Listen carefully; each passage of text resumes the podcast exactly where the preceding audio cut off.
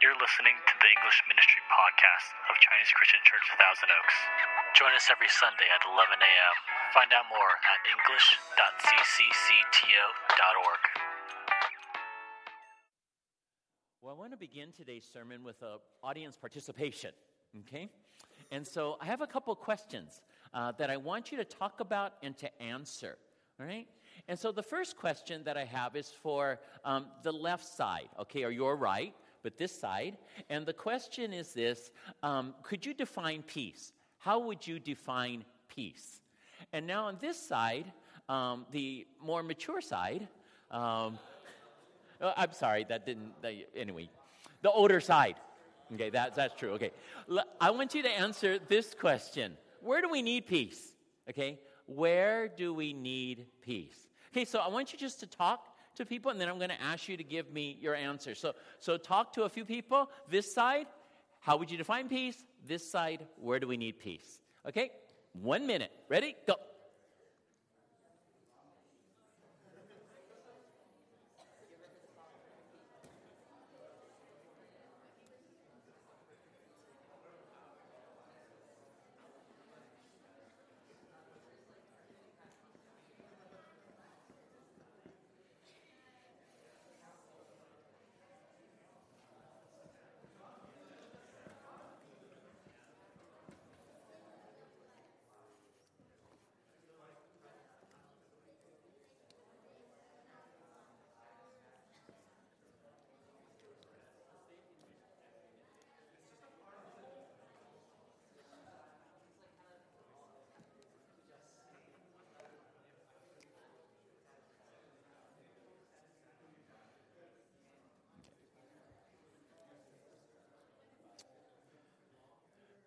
Okay, so we got some answers, I hope. So how would you define peace? What are some answers? Just say it.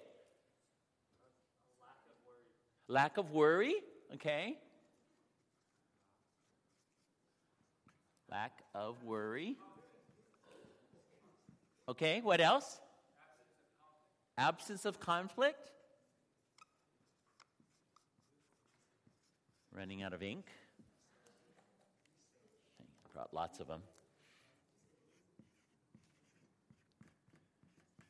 They're all dry. Okay, what else?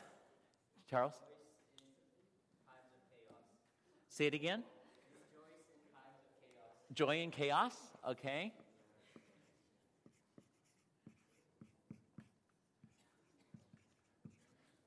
All right, what else? Anything else? One more. Not violent, okay.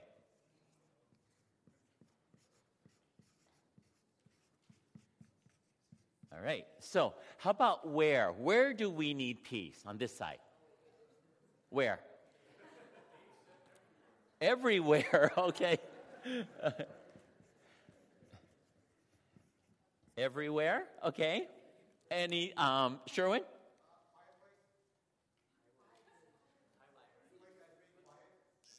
A quiet place, okay. In a quiet place. That's so true. Okay, everywhere in a quiet place. Anything else? War zones. Okay, which is just about everywhere in the world.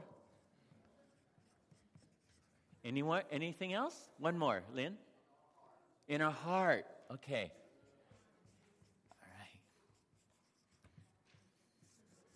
Okay. Well, I don't know if you can still see that, but. So what we said is we defined peace as a lack of worry, an absence of conflict, a joy in chaos, and not where there's no violence. We said where is everywhere, in a quiet place, where there are wars, and in our hearts. Those are good answers. We're going to continue to think about how Advent does that for us. In the way that you and I desire peace, God wants to give it. I don't think anybody here would think that peace, nobody said peace is having a brand new house, peace is driving a brand new car, peace is having a lot of money. These are things that everybody really knows it is true. And I think that it is a good compliment to you that these were the answers that you would give. I had great confidence that you would give good answers. Just like the children give good answers, they're honest and they're real. And God wants you and I to have the peace that only He can give. And He wants us to have a peace that allows us to know that He will always be with us, even in the times that we feel are not peaceful. And so today we're going to be reading Psalm 85 together, and we're going to be seeing how God gives us His peace and how we work with God to maintain and sometimes to attain that peace within our own hearts. God doesn't force peace on us. That wouldn't be peace. God offers peace to us, and we are to receive it. And so we begin with Psalm 85, verses 1 through 3. And the thing that we're going to learn about the peace that we all long for is that we can learn. We can learn from the past for the present. And that is how we can gain peace. We can learn from the past for the present. And so let's read together these first three verses. And this is a prayer, and this is during a time when the Israelites had recently been released from captivity. Okay, so they are expressing to God in these words their thankfulness of what God has done. Let's read them out loud together. You showed favor to your land, O Lord. You restored the fortunes of Jacob. You forgave the iniquity of your people and covered all their sins. Selah. You set aside all your wrath and turned from your fierce anger. So that's what had happened in the past.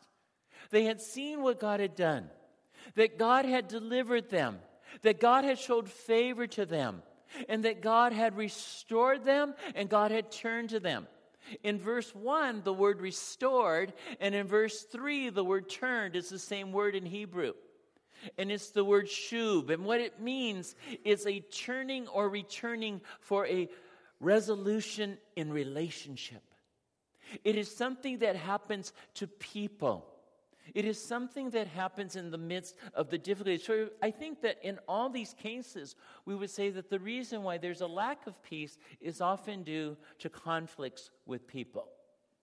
And God wants to bring about a turning of our hearts to Him. Even as they learned, the Israelites, that when they were in a time of turmoil, they cried out to God, and God delivered them, God restored them. But He did even more than that.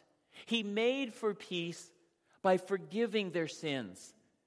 He forgave their iniquity, verse 2, and He covered all of their sins. We know that when we sin, we deserve punishment. And the Israelites, of course, knew that too. And that is what is called the wrath of God, the punishment of God, the due punishment from God, because God is a holy God. But in His mercy, God turned away from His wrath, and He turned away from His anger. And so the Israelites learned a lesson from the past for the present, and it was this, and it's a lesson for you and I as well, and that is that peace comes in turning or returning to God. In relationship, peace comes in turning or returning to God in relationship.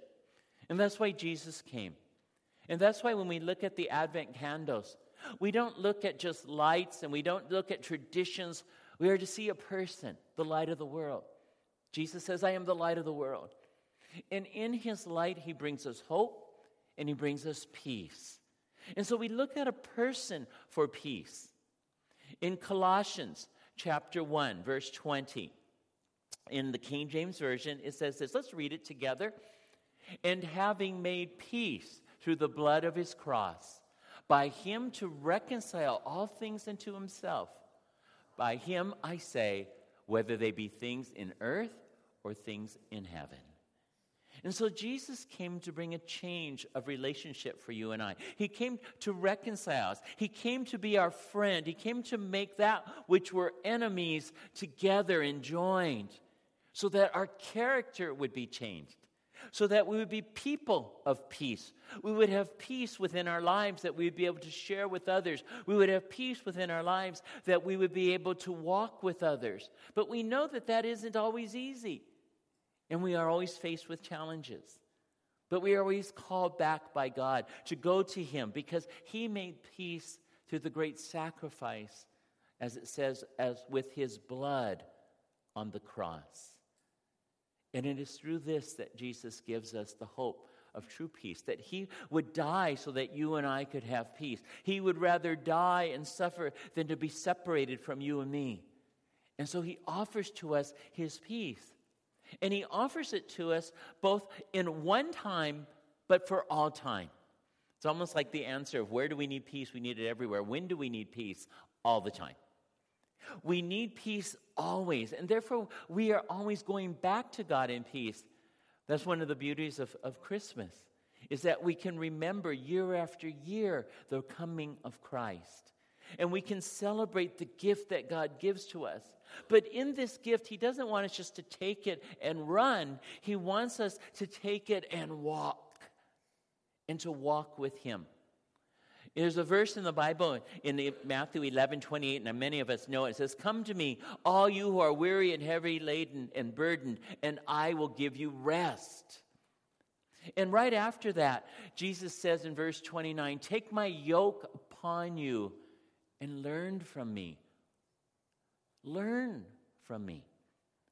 For I am gentle and humble in heart, and you'll find rest for your souls."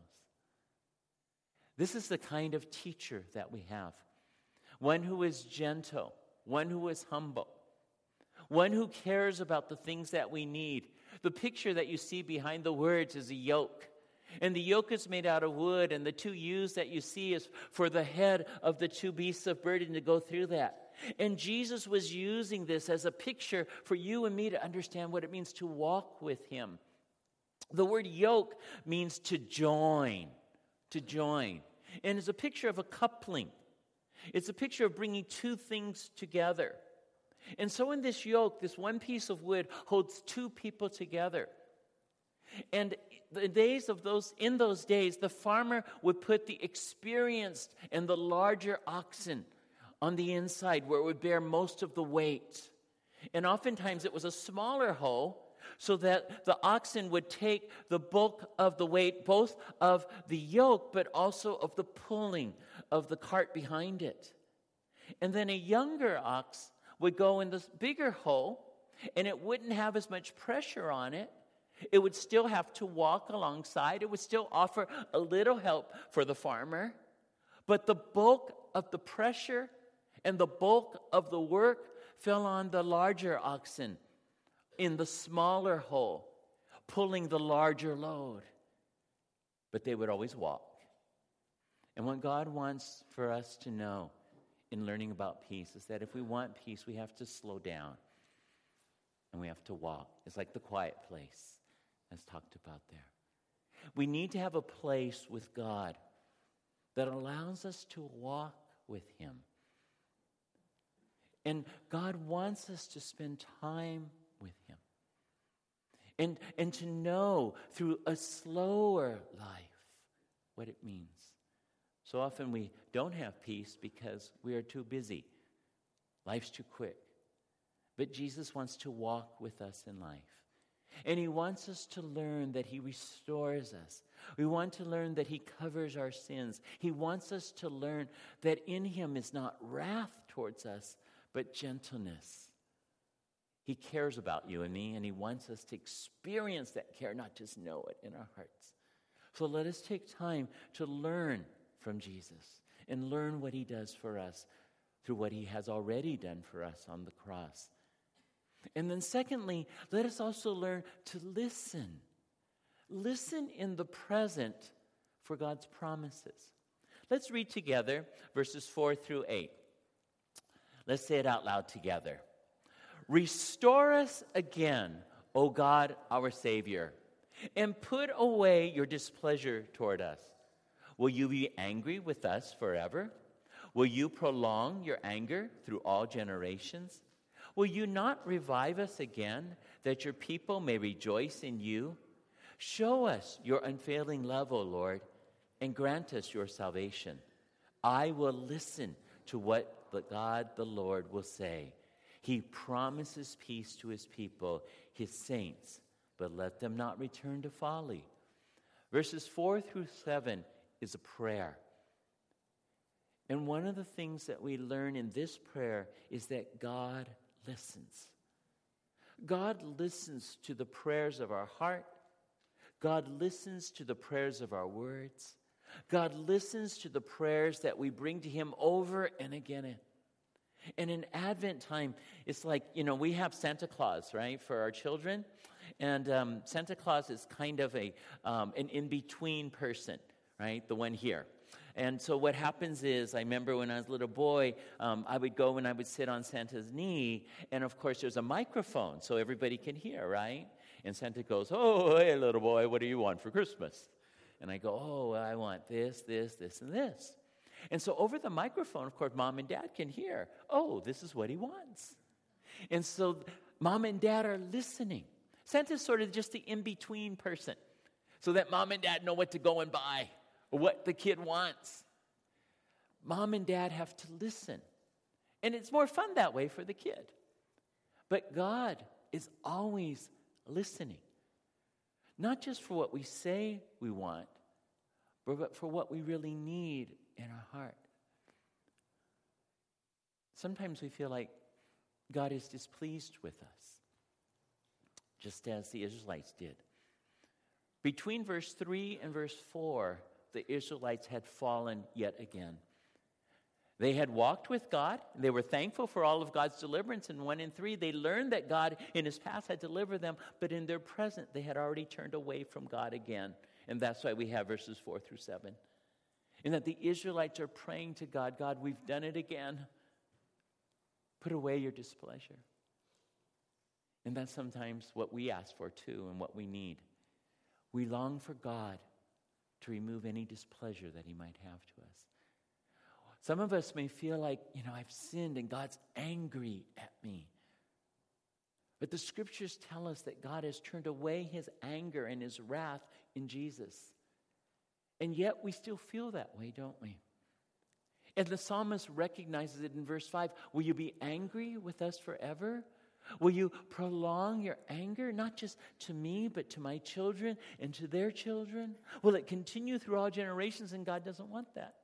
He doesn't want the fear of His anger to move us to a place where all we think about is that God is a mean, cruel God, ready to get angry with us at every mistake. But rather, He is a God who came to be with us and to show us His forgiveness and His grace. But we ought not to sin. We ought not to sin. God wants us to live in a place where we continue to do what is right. And then we want revival. Verse 6. Will you not revive us again, that your people may rejoice in you? Some of us maybe had great joy when we first became Christians. Some of us may have had great joy in other seasons of life. But maybe sin or distractions separated us from God. But no matter what has separated from God, us from God, God wants us to return. Remember David when he sinned so terribly? Psalm 51, and he prayed. And he asked God to return to him the joy of his salvation. And God wants to do that in your life and in my life too. He wants us to know that we are forgiven and that we can rejoice with Him again because, as it says in verse 7, He has unfailing love. What did David pray for in Psalm 51? Lord, return to me the joy of your salvation. The greatest joy that we can have is the joy of knowing that God loves us so much that He wants to be with us. And the reason why He saves us is because He wants to spend time with us in all of eternity. He wants to save us not just from our sins, but He wants to save us into a relationship with Him. It's like when you get married, you don't just get married that day so that you can express that love. You want to live your life together until you die. But with God, we will never die. And we would live in this relationship between the bridegroom, Jesus, and the bride, His church. And we would live in His love forever. We'd be saved so that we have this relationship of salvation that is a living relationship, that is a living testimony of what God can do in our lives. And this is eternal life, says Jesus in John 17. And this is eternal life, that they may know you, my heavenly Father, that they may know you, the only true God, in Jesus Christ, whom you have sent. And God wants us to know Him more deeply in intimacy, in knowledge. He wants us to know him. And so he says that he hears our prayers because he knows us. And then he speaks to us. And we must listen. We must listen for his answers. I know all of us pray, but let me just ask you this question. Do you spend as much time listening to God as you do talking to him? Do you spend as much time listening to God as you do talking to him? Prayer is oftentimes we just think of as just us talking to God and sending up all of our requests. But prayer is so much more than that. Prayer is a listening. And the psalmist says in verse 8, I will listen. I will listen to what God the Lord will say. He promises peace to his people, his saints, but let them not return to folly. And there's that warning. See, we want to live our lives with God in wisdom and not folly. We don't want to go back to that which led us away from God. We want to go back to that which led us to feeling guilty. We want to choose to live in a way that helps us to walk with God. And when we walk, we listen.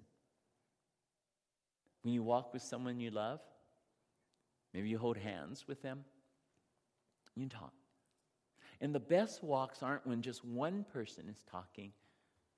The best walks are when someone talks while the other listens.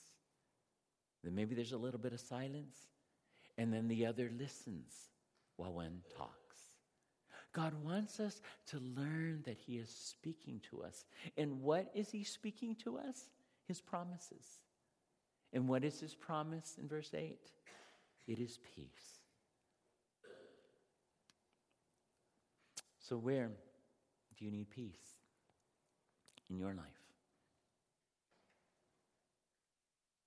Where is that place in your heart or in your soul that's just longing for quietness, for an absence of conflict, for a place where there isn't misery but rest? Jesus is the answer. He is God's shalom. This word, of course, in Hebrew, verse 8, is shalom, peace. And it means a restored relationship of completeness and fulfillment. It is a state of wholeness and unity and well-being. It is a peace that comes in a harmonious friendship between people. And we get this in Jesus. We get this in our Lord. And he promises this to us. In Luke chapter 1, verses 78 and 79, these are the words of Zechariah. Who is Zechariah? Who's daddy? John the Baptist. Okay, so Zechariah was John the Baptist's daddy. And John the Baptist was born as a promise from God in the Old Testament that he would be the forerunner of Jesus, of the Messiah. Well, Zechariah also had a prophecy about his son and the one to whom his son would be preparing the way for. And it's found there in verses 78 and 79. And so Zechariah is saying, John, this is what's going to happen because of your life as the one who is the trumpet blower. He is the fanfare maker for Jesus. He says, because of the tender mercy of our God, by which the rising sun will come to us from heaven, to shine on those living in darkness and in the shadow of death, to guide our feet into the path of peace. John the Baptist was going to be heralding the tender mercies of God. He was going to be proclaiming the rising of the sun that had come from heaven. He was going to be proclaiming the light of the world, the Lamb of God that was shining in darkness. And he is the one, the only one who will guide our lives and our feet into the path of peace. I took this picture a number of years ago when Carol and I were in Jerusalem. And this is looking east. This is the sunrise over Jerusalem. And when we were in Jerusalem, one of the things that I didn't really think about, I kind of knew, but I didn't really fathom it, fullness, was that within the walled city of Jerusalem, there are three groups of people who live together. And I wouldn't say that they live harmoniously and that they don't intermingle. In fact, there's separate sections where they live. But they still live within the city wall of Jerusalem. And the three groups of people are Muslims and Jews. And who's the third group? Christians. Think about that. In this city, in this walled city, there are three groups of people that represent the three major religions in the world. And each of them believes that Jerusalem is their holy city. But they live in relative peace. They're not in war right there, right now. But they're still separated. And Jesus loves all of them. And he came to make a holy Jerusalem. The Bible tells us that when Jesus comes back, what are we going to live in? A new Jerusalem. A new city of peace. That's what Jerusalem means, city of peace. And so God is going to bring about this coming of the Messiah, this coming of Jesus, this promise of peace. And he's going to come and he's going to bring it in the life of the people who live on earth, as it's represented in Jerusalem now, that God's love is for all these people. And he wants them all to have peace. And he wants us to have peace. But we must take time to listen for the promise. Because the promise is in Jesus. The promise is in the Messiah.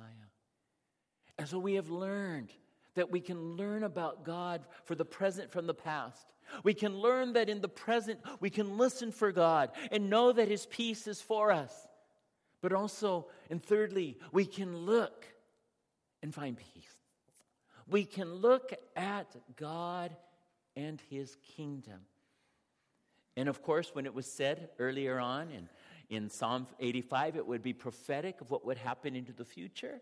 But now as we read it, it is not only fulfilled in the present in Jesus as he brought the God's kingdom to us, but it's also the continual promise of God's full kingdom revelation when Jesus returns.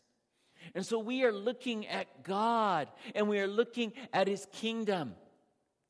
And in every kingdom, there is a king. And so we are looking at the king of the kingdom. And that king is King Jesus. Let's read together verses 9 through 13 to understand what Jesus brings us in this kingdom. Let's say it together. Surely his salvation is near to those who fear him, that glory may dwell in our land. Mercy and truth have met together. Righteousness and peace have kissed. Truth shall spring out of the earth, and righteousness shall look down from heaven. Yes, the Lord will give what is good, and our land will yield its increase. Righteousness will go before him, and shall make his footsteps our pathway. God promises us the quality of virtue, of life, of spirit, and of holiness in Jesus and in his kingdom. He says that he is near to us. And Jesus, when he came, he said the kingdom of God is near. He said the kingdom of God is in your midst. God is with us, and he brings his mercy, and he brings his glory. These five valued virtues are for you and for me, that even now we can receive and have God's glory in our midst. We can receive and experience God's mercy. We can know God's truth. We can live with the confidence of God's forgiveness and righteousness, and we can have that peace that we so long for. When the angel came to Mary to tell her that she was going to have a baby who would be the Messiah, she sang a song. And in that song, in Luke chapter 1, verse 54, she said these words: "He has helped his servant Israel, remembering to be merciful." Mary, fulfilling the prophecies of the promises of God's mercy, just like we have in Psalm 85. and other verses in the Old Testament. The promise that God would send his mercy through Messiah, Mary recognizes, even as she is carrying the baby Jesus now in her womb, that he has helped his servant, not his servant Mary, but his servant Israel, remembering to be merciful. And in the prophecy of her words, she understood by faith that the Messiah that was within her was for the whole world, to go through the world through Israel, God's chosen people, that he would show his mercy. And so when we look at God and we look at Jesus and we look at the King, we are looking at mercy. Do you need mercy? Or do you know somebody who needs mercy? Maybe mercy from you because they've hurt you, or you hold a grudge, or you're afraid of seeing them again because of what they've done. But the mercy that they need and the mercy you can give comes through Jesus. He wants us to know that this is the work of the Messiah. When we look at God, we are to see a God of mercy. When we look at his kingdom, even the kingdom now, it is to be kingdom people living merciful lives. And in that we see that then the glory of God expands. The glory of God is seen. The glory of God is proclaimed. In verse 9, it says that glory may dwell in our land. When Jesus was to be born and the angels came to the shepherds. And we read this verse already with the children, but let's read it again. Luke 2:14.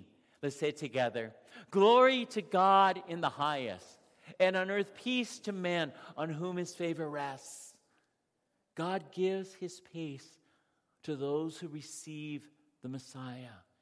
And it is on those people that his favor rests. This isn't just a blanket promise to all the world that peace is going to come. Obviously, that is not true, as we see here, that peace is needed in the war zones throughout the world.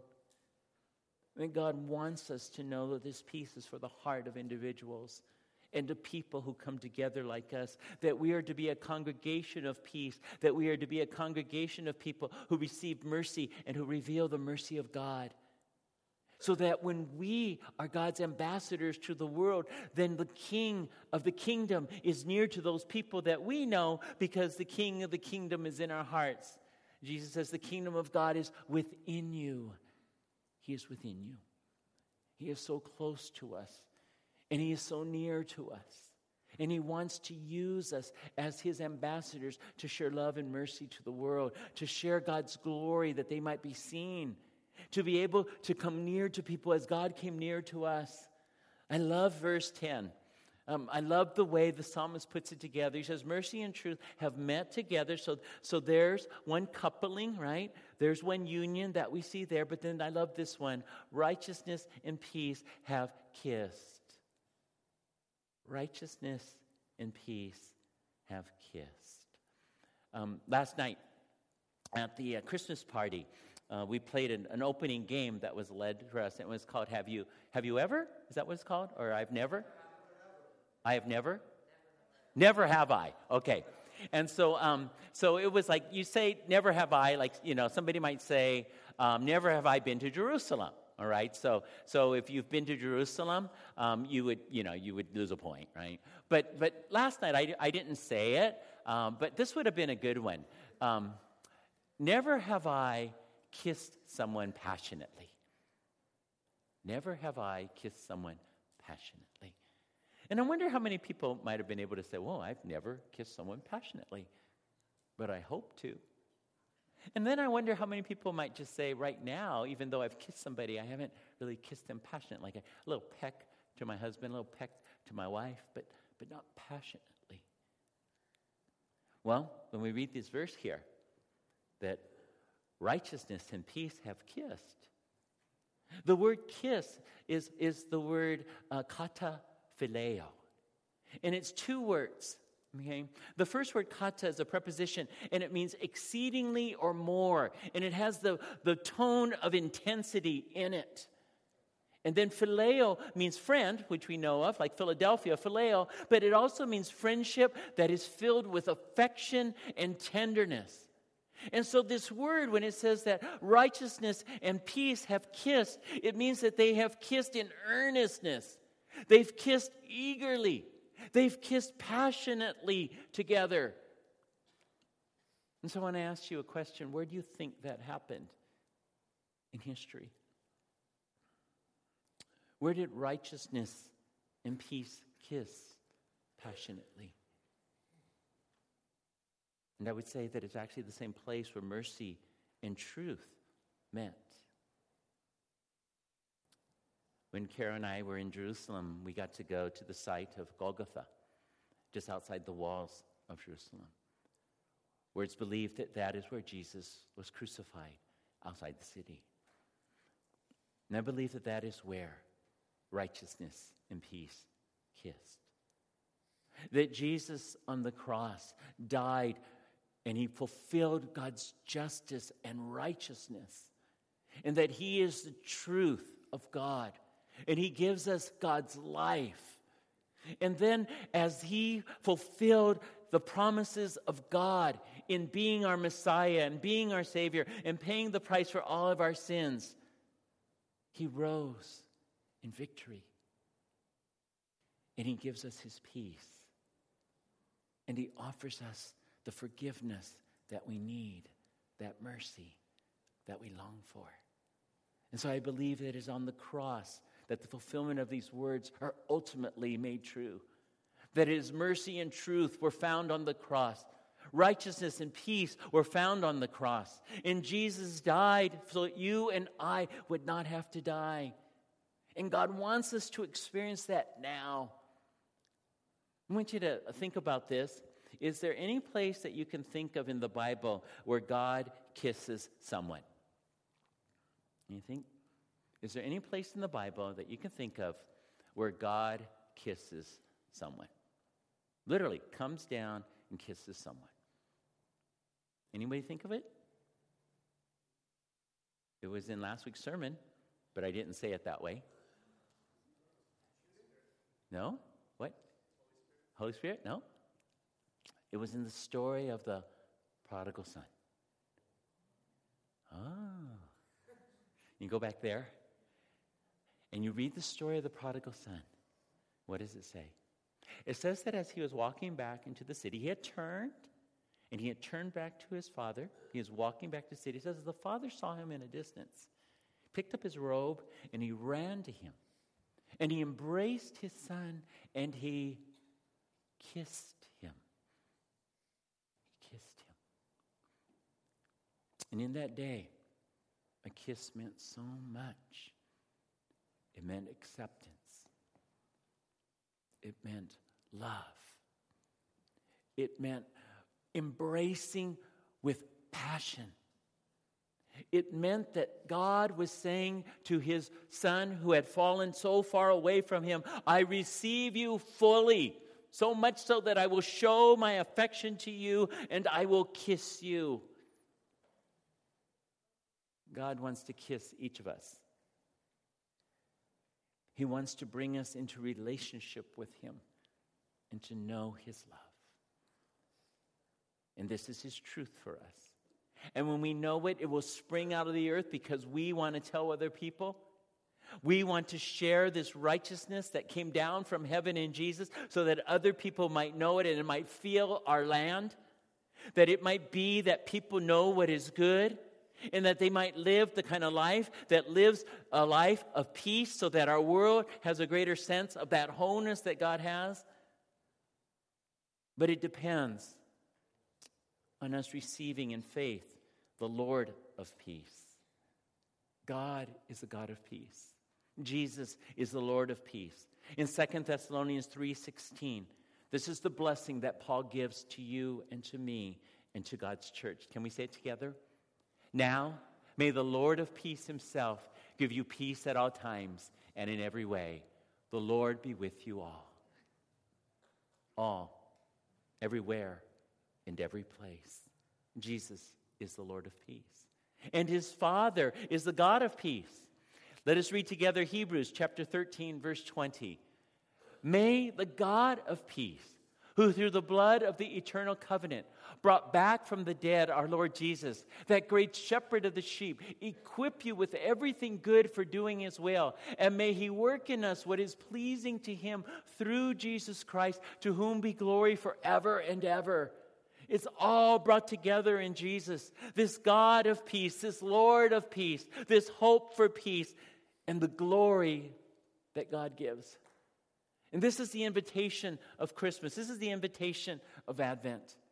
For each of us to draw nearer and nearer unto God and to find that peace in learning and walking with him, in listening and spending time with him, in being attuned to his promise to us, in looking for him in our daily lives while we look at him and he that gives us his mercy and his truth.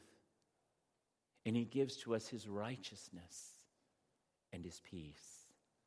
These are the gifts that God wants to give us at Christmas. God always wants to give. What a great Heavenly Father. Let us pray.